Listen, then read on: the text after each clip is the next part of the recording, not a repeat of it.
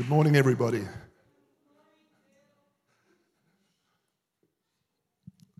They've given me two mics today to, in case, but I don't usually handle this one very well. Well, this is the third in a series of messages I want to bring.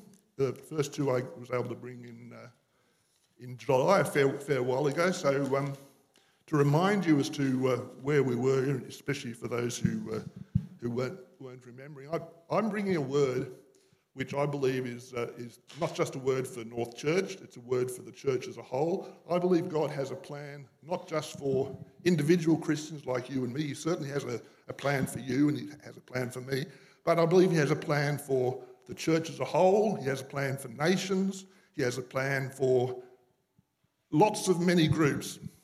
And I believe we are living in days um, where um, we are living extraordinary days. Uh, so the first message I brought uh, was called the general topic I'm, I'm bringing is uh, that God is demanding a holy church. And the context I spoke of at that time was that God is actually at the moment, I believe, doing uh, substantially a new thing, a dramatically new thing in our world. Essentially, I believe that He is overturning powers in the world that have been established for hundreds of years um, I believe that, uh, I talk now especially to those the young people here, I believe that when you are mature people, when you are old, like I am, the world will be a substantially different place than it is today.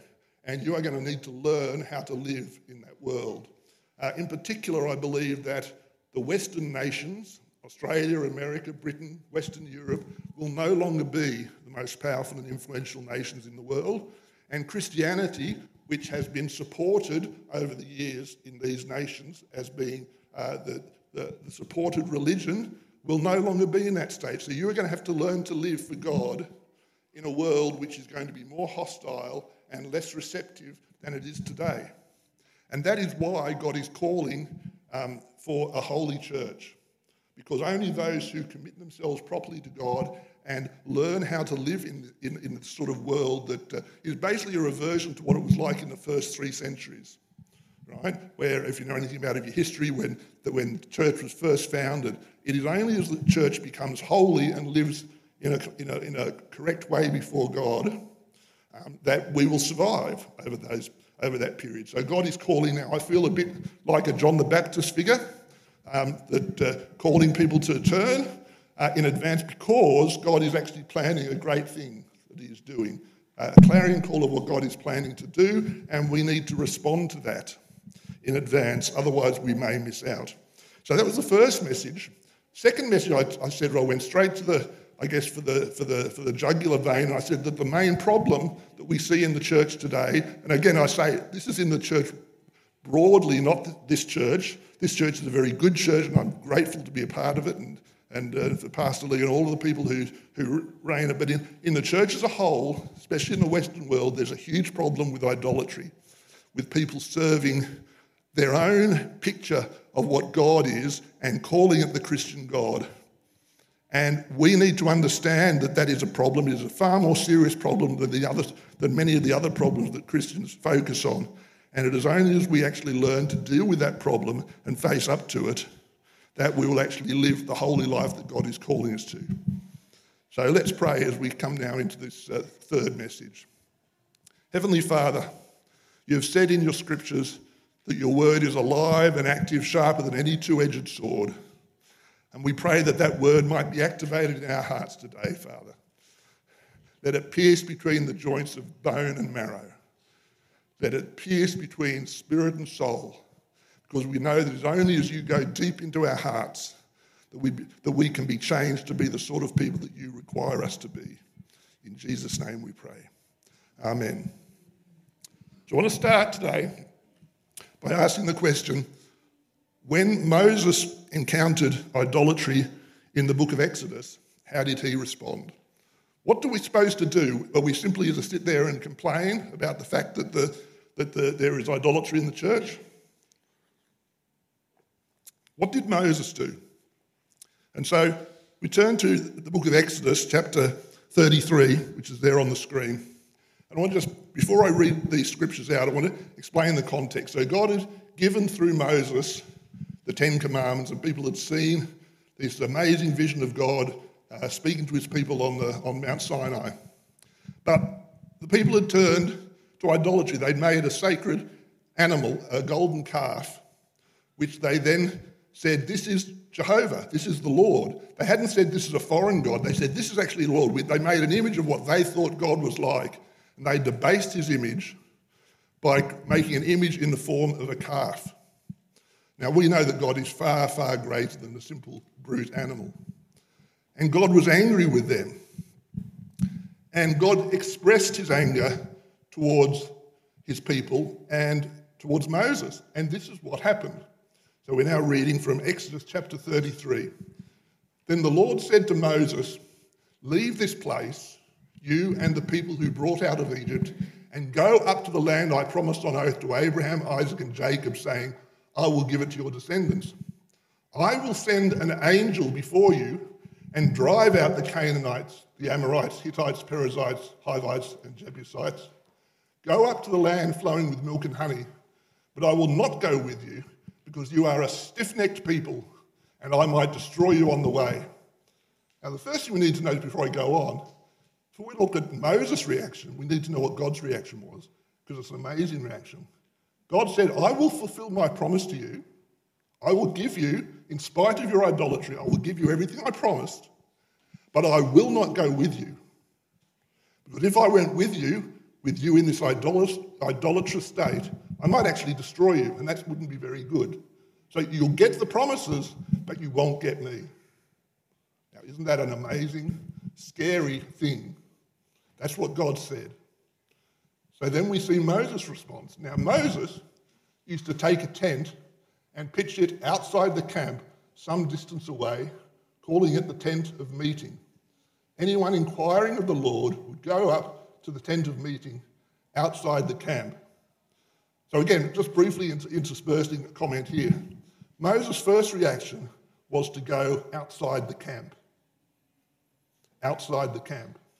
Now, by that, we need to understand that that's a metaphor. He wasn't separating himself completely from the people because, as we can see, the people, if they wanted to come to God, could still come to him. He was still fellowshipping with the people. But the metaphor is that he decided to set his direction in his life differently to the way the other people were setting.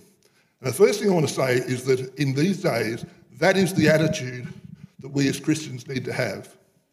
We need to be willing to go outside the camp, not separating ourselves from Christians and saying, I'm better than you and I'm not going to have anything to do with you, but simply saying, I am going to go in a direction that I believe is the right direction. I'm not going to follow the pack because there is sin in the camp and we need to go outside the camp to find God. So we go to the next sheet continue on.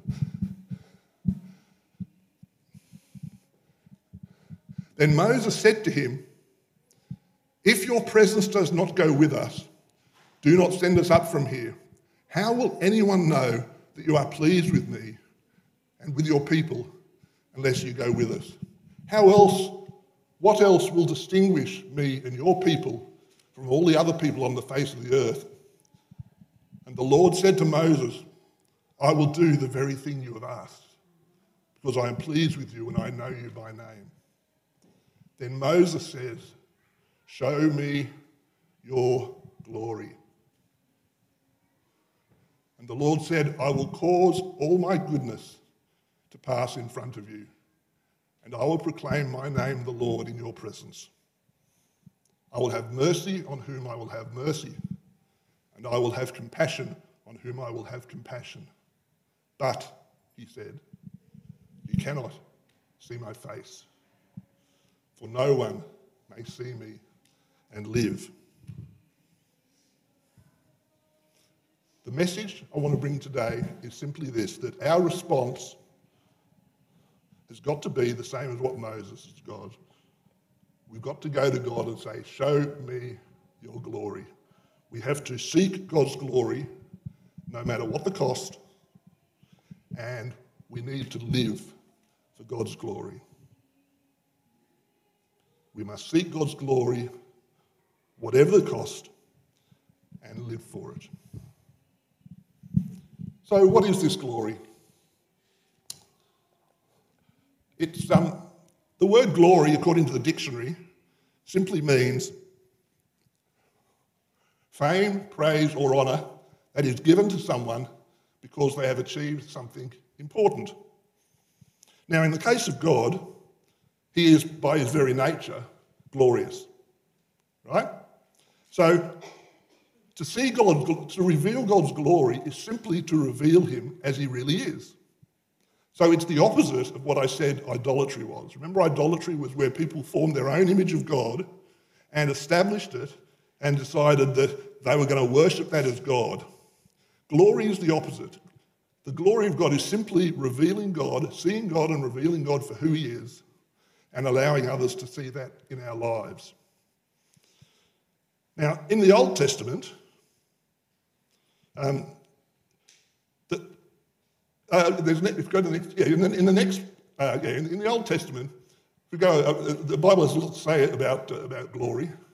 It's first of all associated with the ark of his presence, right? So uh, here we, in the story here, we have Moses uh, going, setting his, his, his, his, his tent outside the camp and, and meeting with God. We also read about the pillar of fire and the cloud that, that showed the glory as they came out of Egypt. Um, we also read about uh, in, the, in the days when the glory of God filled the tabernacle in 2 Chronicles, uh, so that no one was able to stand in the presence of God. Now, these are all metaphors, of course, very strong metaphors, and what they talk about is a situation where God's revealed presence is so strong that it has an immediate and profound impact upon people's situations. I like to draw the picture, if you can imagine that we're living in this world and that there's a curtain behind us, a curtain between us and the heavenly realms where God lives. And every once in a while, somebody pulls back the curtain just a tiny way, and you catch a glimpse of what's behind the curtain. And as soon as that curtain gets drawn back, you see this blazing light, which is totally blinding, which makes you fall on your feet in wonder.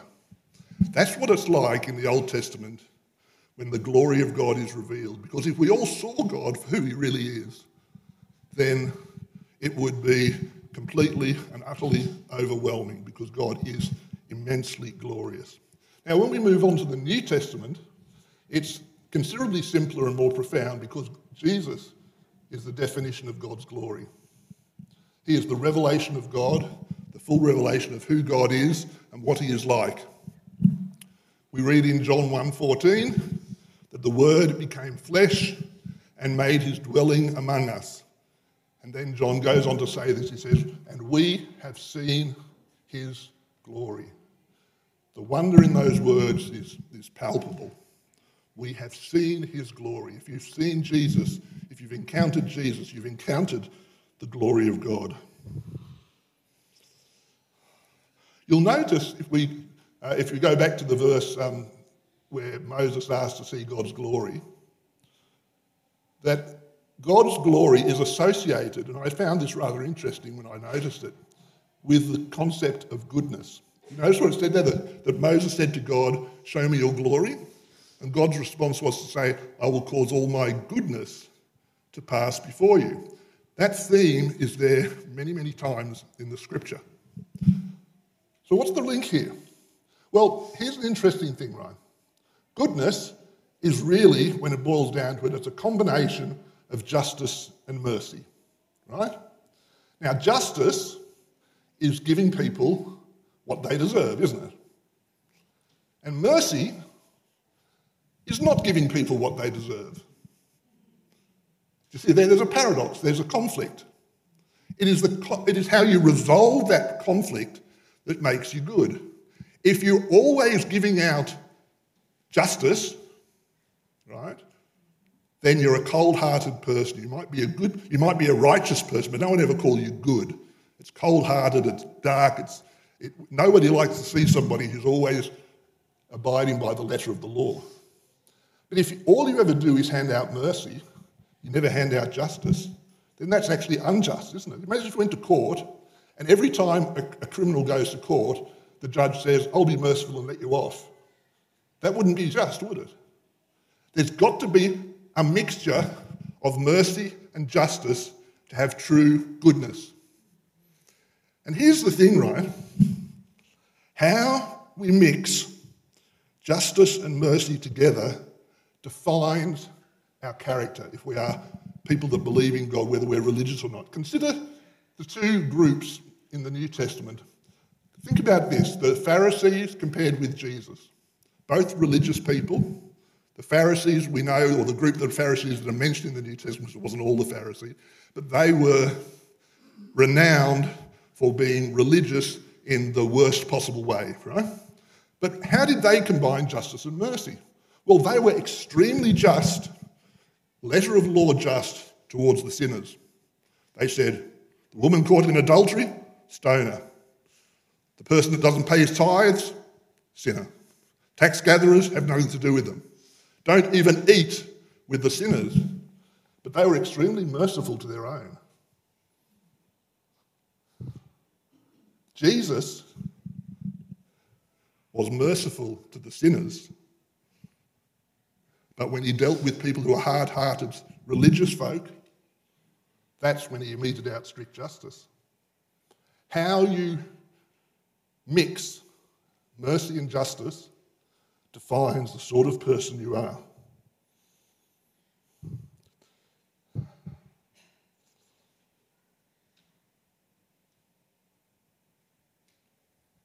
What about the cost? I talked earlier about we must seek God's glory, whatever the cost. What do I mean by that? Well, in our text, God tells Moses what he's talking about when he says simply this No one may see me and live. You cannot see my face because no one will see me and live. There is a cost, a very deep personal cost involved with seeking God's glory and finding it. What do, that, what do I mean by that? Do I mean that if we seek God's glory that we're going to be struck down dead? Well, no, I'm not saying that.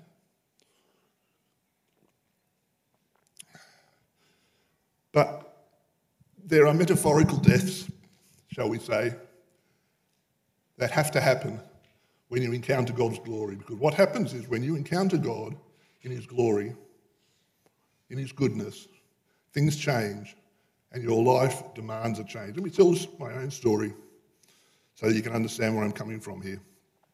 Back in 1979, which is a lot longer than uh, I care to remember, and longer than many of you have been alive, but I was an 18 year old and I was a Christian. I believed I was a Christian.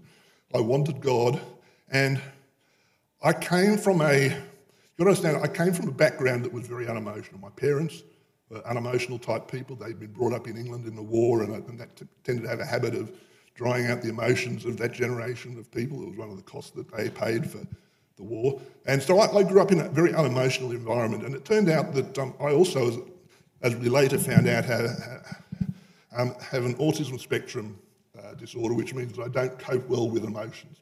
So I lived in an environment where I didn't have many deep emotional re- uh, relationships. Relationships to me were very functional. Uh, do this and you know, like people treat people like slot machines. If you do this, they'll respond in that way.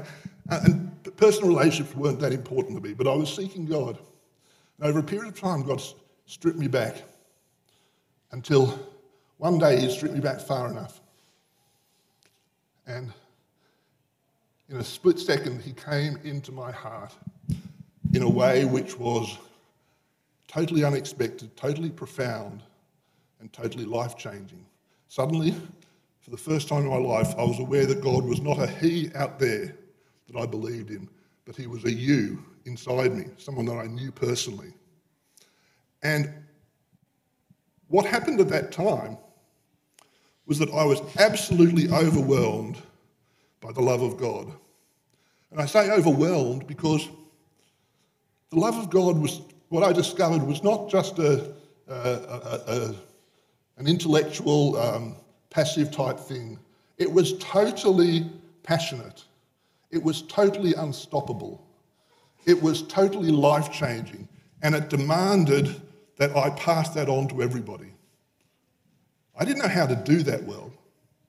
But as soon as I encountered God in His love, I realized that I was not going to be able to live my life the same.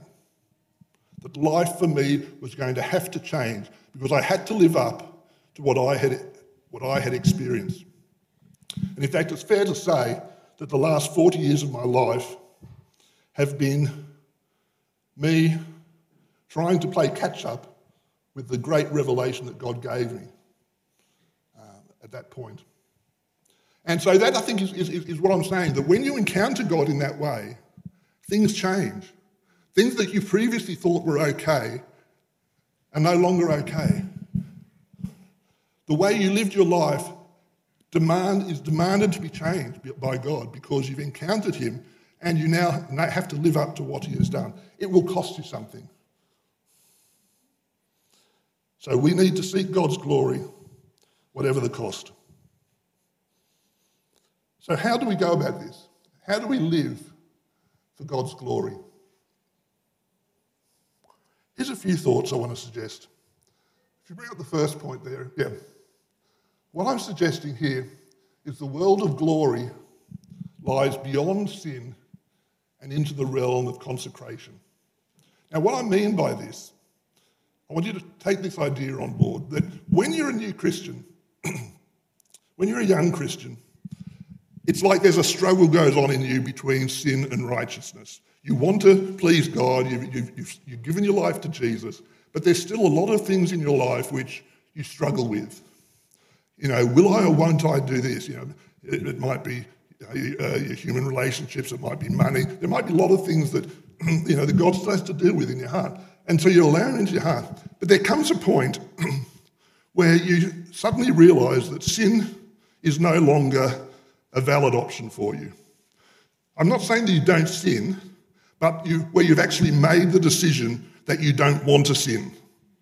Do you understand the difference? So I'm not saying that you come to a point where, where you never do anything. There's many reasons why we do the wrong thing, but there comes a point where, where you realize, I'm just not interested in sin anymore. I don't want to do things which are wrong. I really want to do the things that are right. And when you reach that point, you reach beyond what I'm calling beyond the world of sin and you're into the realm of consecration. Consecration is when you devote your life to God and you say, I don't want to sin anymore. I don't want to do the wrong thing. I want to do what God wants me to do. And you consecrate your life to Him. And that's where living for the glory of God starts. Now, the next point is wait for it. When you reach that point, how are we to live? And the answer is simple but extremely profound. We have to live a life that is simply, summed up as doing good. Now, remember what we said about goodness. Goodness is about mixing justice and mercy. So it's very important. I mean, it says in Ephesians 2:10 that God has a world, that there's a, a whole realm of good deeds that God has planned for you and I to do. Now, what God has planned for you is totally different from what's planned for me because we live in different worlds, we have different personalities, we have different characters, different gifts. Everything about us is different. But what is common to all of us is that there is a realm of good works that God has for you to do, and He's pre planned for you to walk in those, whatever they are. So you move beyond the realm of sin. You say, I'm going to do good. I'm going to wake up every morning and I'm going to say, I have a world of good deeds to do today. Who am I going to bless? And when we get to that point, we go to the next point, we've got to remember the, the starting point. Let's not follow the religious pack. Let's be prepared to go outside the camp and be like Jesus. What I mean there is that we need to make sure that the way we express goodness is the way that God expressed goodness, which is to consecrate yourself to God first and do good to people, especially the weak, the vulnerable, the needy, because they're the people that God expresses his love to primarily. Now, it's rather interesting concept, right? If you read through the Old Testament in particular, and the New Testament follows this plan as well, we see that God is on the side of the weak and the vulnerable. That's always God's plan. It's always God's priority. But how can that be? Because justice is supposed to be blind. I want to suggest that we need to understand justice slightly differently to the way we often do. We tend, in our Western tradition, to think of justice in terms of criminal matters, criminal justice. And of course, the thing is, criminal justice is blind. A person who sins, who commits a crime, needs to face punishment, regardless of whether they're poor or whether they're rich. That's one of the fundamental principles of justice. In fact, the Old Testament actually spells that out. But there's another concept of justice which we don't tend to think of, and which is often called social justice, which is rather than being a criminal justice case, it's more a civil case. More the situation where you have two parties who are in dispute. Uh, might be a case of uh, somebody profiteering or somebody taking advantage of another person, where it's not a criminal matter, it's a social matter, it's a civil matter. And it's in civil matters, we find in the Old Testament, that God is on the, is on the side of the weak. Imagine a situation where, where a, a, a poor individual person like you or me is, profit, is, is taken advantage of by a huge multinational corporation, and we go to court to try and settle the matter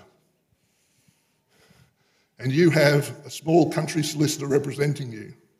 And when you turn up in court, the multinational corporation has three senior counsels, each supported by five other counsels.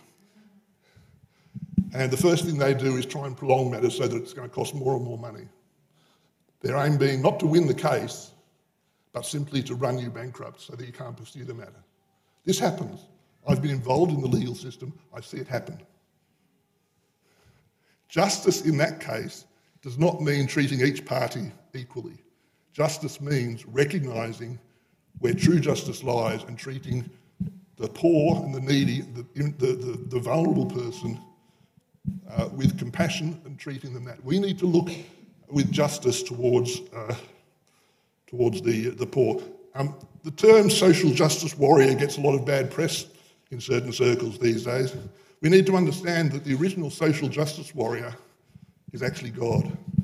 That's how he paints himself in the Bible. Now, I know, yeah, I know, I know in some cases people these days go too far.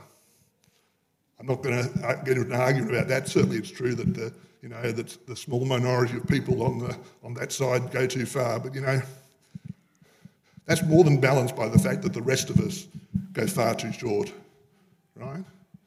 God is the one on the side of the weak and the oppressed, the poor, the widow, and the alien. So be a person of justice. Don't follow the religious pack. Be like Jesus.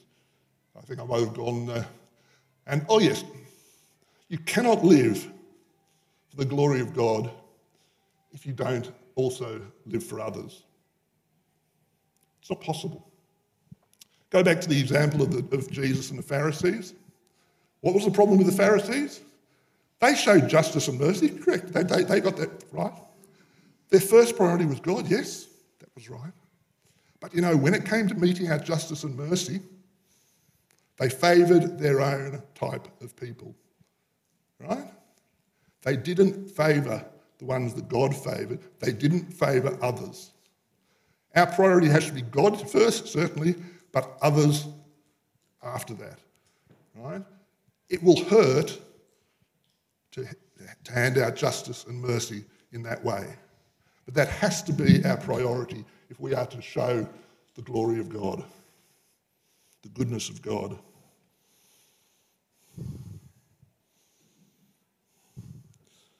Living for the glory, therefore, involves taking up a cross.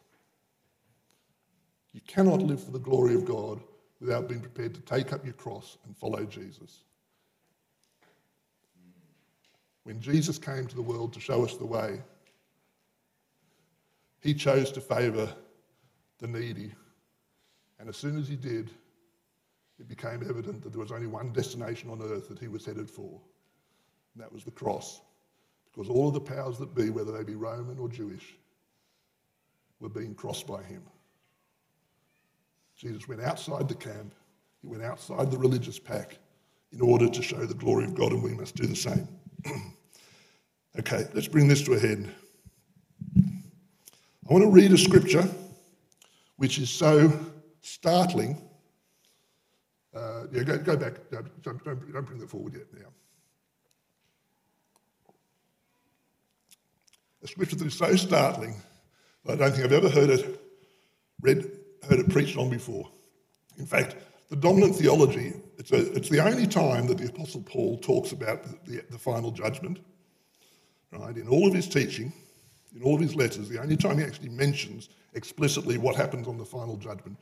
And what he says is so controversial that many Christians try and explain away by saying that that doesn't actually apply to believers, it only applies to, uh, to unbelievers. And I don't want to get into the argument, the theological argument about that, but I just want to say that even if that were, is the case, what Paul says still says something about what God wants us to be like, um, what God's priorities are. And I don't actually think that it does uh, that it does not apply. I, I believe it does apply to us because it sounds like it's a works mentality, but it's not actually. I don't believe. I think it's really simply a statement of what faith actually means. Let me read out the scripture and then we'll see how I, how I can explain it. It's taken from Romans chapter 2, and Paul says this that on the day of God's wrath, when the righteous judgment will be revealed, God will repay each person according to what they have done. To those who by persistence in doing good seek glory, honour, and immortality, he will give eternal life. But for those who are self seeking and who reject the truth and follow evil, there will be wrath and anger. Now, you see what I mean about being controversial? At first sound, it seems like he's saying that uh, we're going to be judged by whether we're sinful or not. We know that we're forgiven. But let's show this slide and I'll tell you how I interpret this passage. Now, I believe Paul is talking very simply about two types of living which have a consequence. On the left hand side, we have what I call the way of true faith, right? The nice yellow, bright, glorious one. And the other side, we have what I call the way of idolatry or no faith. Uh, so on the right hand side, we, we have people who, who are not Christians at all, but also, sadly, we have the situation for many who would call themselves Christians, but actually are not following the Lord. They're following their own, uh, their own idolatrous interpretation. So, what are we saying? Well, in the first path, the question asked is, What are you seeking? And on the left hand side, Paul says, Those who are seeking glory, honour, and immortality. Now, if you believe that God is glorious, then you will be seeking glory, honour, and immortality. That's an obvious consequence. And the second thing is, how do you therefore live? The answer is if you are really seeking the God who is glorious, we know that glory is associated with goodness, then you will persist in doing good. Now, notice what it says. It doesn't say perfection in doing good, it doesn't say that you'll never make a mistake. It says persistence. And what's persistence mean? It means that if you make a mistake, you pick yourself up, dust yourself down, and go again. Why? Because that's your priority. No matter what the cost, no matter what the difficulty you encounter, you will persist in doing good. And if there's a blockage, if you find yourself falling short, then you say, I need to deal with that because that's a problem. It's stopping me from reaching my goal. Now, Paul says that if that's the way you live, if that's your faith, then the result will be eternal life. But what about the other side?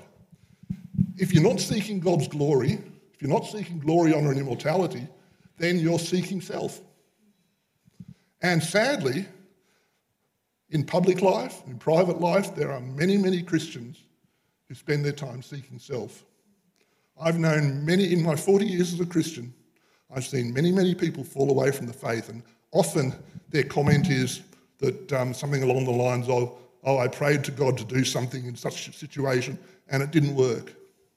It didn't work. God didn't do, didn't come through, give me what I wanted. What are they saying? I was looking for something for myself and God didn't come through. Well, God does many, many things for us as individuals. But you know, there comes a point where you have to realize that it's not about you, that it's not about me, right?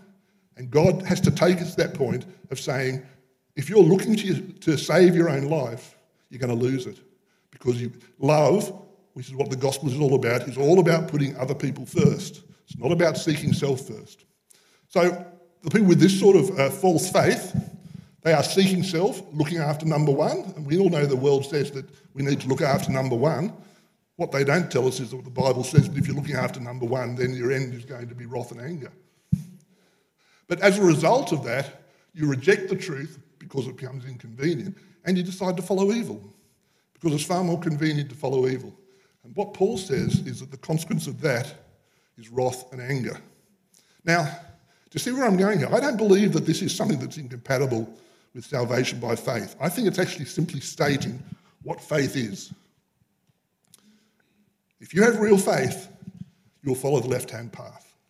If you're not following the left hand path, then you need to question what your faith is. Are you truly following the God of glory? Are you truly following the God of the Bible? Or are you following an idol? Let's draw this to a close.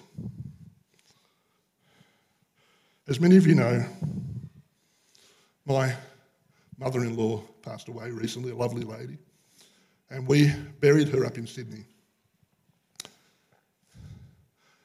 Just two graves down from her gravesite there was, there was a tombstone to some person who I had no idea who they were. But the epitaph really sent shivers down my spine because you know what this person's epitaph said? After quoting a few scriptures, you know what it said on their, on their tombstone? It just said two words mission accomplished. I don't know about you, but that's what I want to have on, as my epitaph. I'm here for a purpose. You're here for a purpose. I want to speak especially to the young people, but to all of us, but you know, you have your life in front of you. How will you live? Will you live for yourself? And there's plenty of things, you know, for career, for relationships, for family. All of these sort of things are going to become important in your life. Or are you going to live for the glory of God? When you die, what's your epitaph going to be? Are you going to be able to sit there and say, God sent me here for a purpose? And I've achieved that. Not perfectly, I never did everything perfectly, but I persisted. What will your epitaph be? I'm not going to ask for a particular response, but we're going to play a worship song at the end, um, one that we just sang a few moments ago. I want us to use that as a moment to consecrate yourself, not talking about what you're going to do in the next day or the next week, but how are you going to spend the rest of your life? whether it be one year or five years or 50 years. I know how I'm going to live my life. I'm going to live for the glory of God. What about you?